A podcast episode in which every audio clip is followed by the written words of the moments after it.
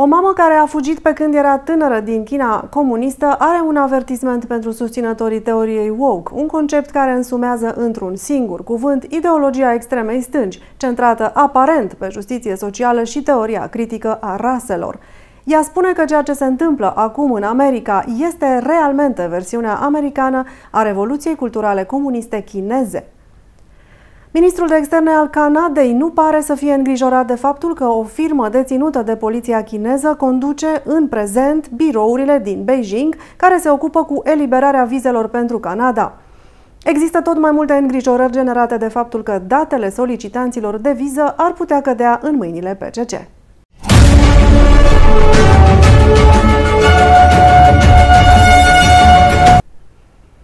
Bună ziua și bine ați venit la NTD România! Sunt Diana Jiga. Dacă vă plac videoclipurile noastre, nu uitați să dați like și subscribe și să le partajați cu prietenii și membrii familiei dumneavoastră. Vă mulțumim! Pe măsură ce se înmulțesc reacțiile nefavorabile cu privire la teoria critică a rasei, o mamă care a fugit pe când era tânără din China comunistă are un avertisment pentru Consiliul Școlar local, dar și pentru întreaga Americă. Ea prezintă asemănări incontestabile între această ideologie și marxismul cultural din timpul Revoluției Culturale care a avut loc în China. Și Van Fleet din statul Virginia a fugit din China comunistă în perioada în care țara se afla sub conducerea lui Mao Zedong. Ea îi avertizează pe americani cu privire la asemănările dintre Revoluția Culturală chineză și ceea ce se petrece acum în Statele Unite. La începutul săptămânii trecute, ea și-a exprimat dezacordul față de adoptarea teoriei critice a rasei de către Consiliul Școlar Local.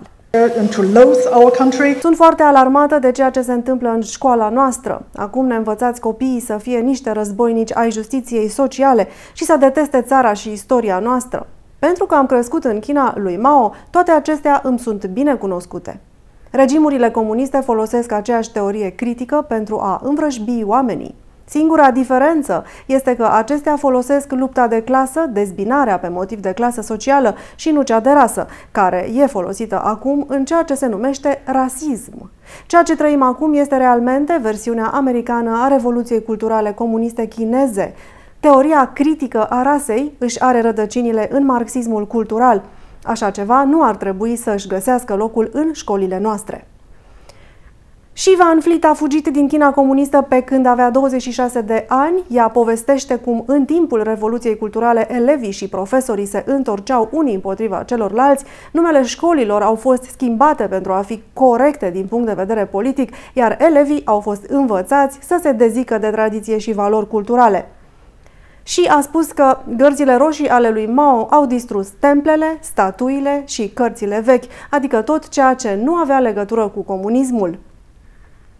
Aceasta a povestit că în timpul Revoluției Culturale studenții erau încurajați să se denunțe reciproc și a comparat aceasta cu programul Ambasadorii Justiției Sociale și cu sistemul părtinitor de raportare din școli. Discursul de un minut al doamnei Van Fleet nu numai că i-a adus un ropot de aplauze, dar a și devenit viral. De asemenea, ea a apărut joi la televiziunea Fox News în emisiunea lui Sean Hannity, unde a arătat și alte asemănări dintre cele două ideologii, spunând că China are propria ei versiune a teoriei marxiste woke apărută în SUA. Teoria woke este un concept care însumează într-un singur cuvânt ideologia extremei stângi, centrată aparent pe justiție socială și teoria critică a raselor. Nivelul tău de implicare în ideologia woke îți determină șansa de a fi promovat sau de a obține beneficii. Și cine decide nivelul tău de implicare woke? Liderii de partid, evident. A explicat doamna și Van Fleet. Ea a mai spus că în America oamenii sunt numiți rasiști doar și pentru că nu îmbrățișează ideologia woke, în timp ce în China sunt numiți contrarevoluționari. Este deci ca o pălărie care se potrivește tuturor și în momentul în care ți se pune acea pălărie pe capul tău, viața ta este distrusă, iar metodologia este de asemenea foarte asemănătoare. Aceasta este cultura anulată. Cancelled culture. Practic a fost anulată întreaga civilizație chineză de dinainte de comunism. Și Van Fleet are și un mesaj pentru americani. Libertatea este fragilă și o putem pierde oricând dacă nu o apărăm. Ea a spus că se așteaptă ca mai mulți americani de origine chineză să îndrăznească să vorbească pentru a avertiza America în legătură cu direcția în care se îndreaptă țara. Ministrul de externe al Canadei nu pare să fie îngrijorat de faptul că o firmă deținută de poliția chineză conduce în prezent birourile din Beijing care se ocupă cu eliberarea vizelor pentru Canada. Există tot mai multe îngrijorări generate de faptul că datele solicitanților de viză ar putea cădea în mâinile PCC. Canada a angajat o companie numită VFS Global pentru a conduce birourile de eliberare a vizelor din străinătate. În Beijing, VFS Global folosește firma Beijing Shuangxiong ca subcontractor. Rapoartele din luna februarie a acestui an au descoperit că această firmă este deținută de agenția de poliție din Beijing. Cu toate acestea, ministrul canadian de externe a declarat săptămâna trecută că nu este îngrijorat de probleme de securitate.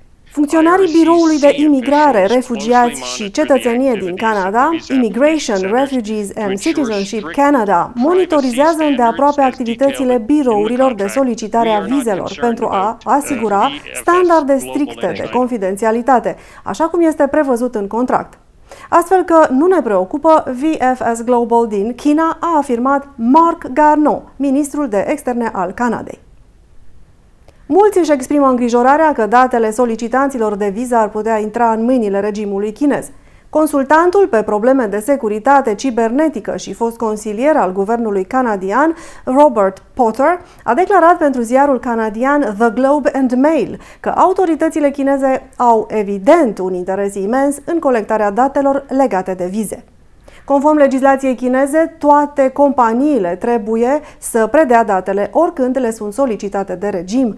Beijingul ar putea de asemenea să împiedice oamenii să obțină o viză dacă autoritățile nu vor ca persoana respectivă să părăsească țara. Deseori, PCC a condamnat alte țări pentru acordarea de azil politic dizidenților chinezi.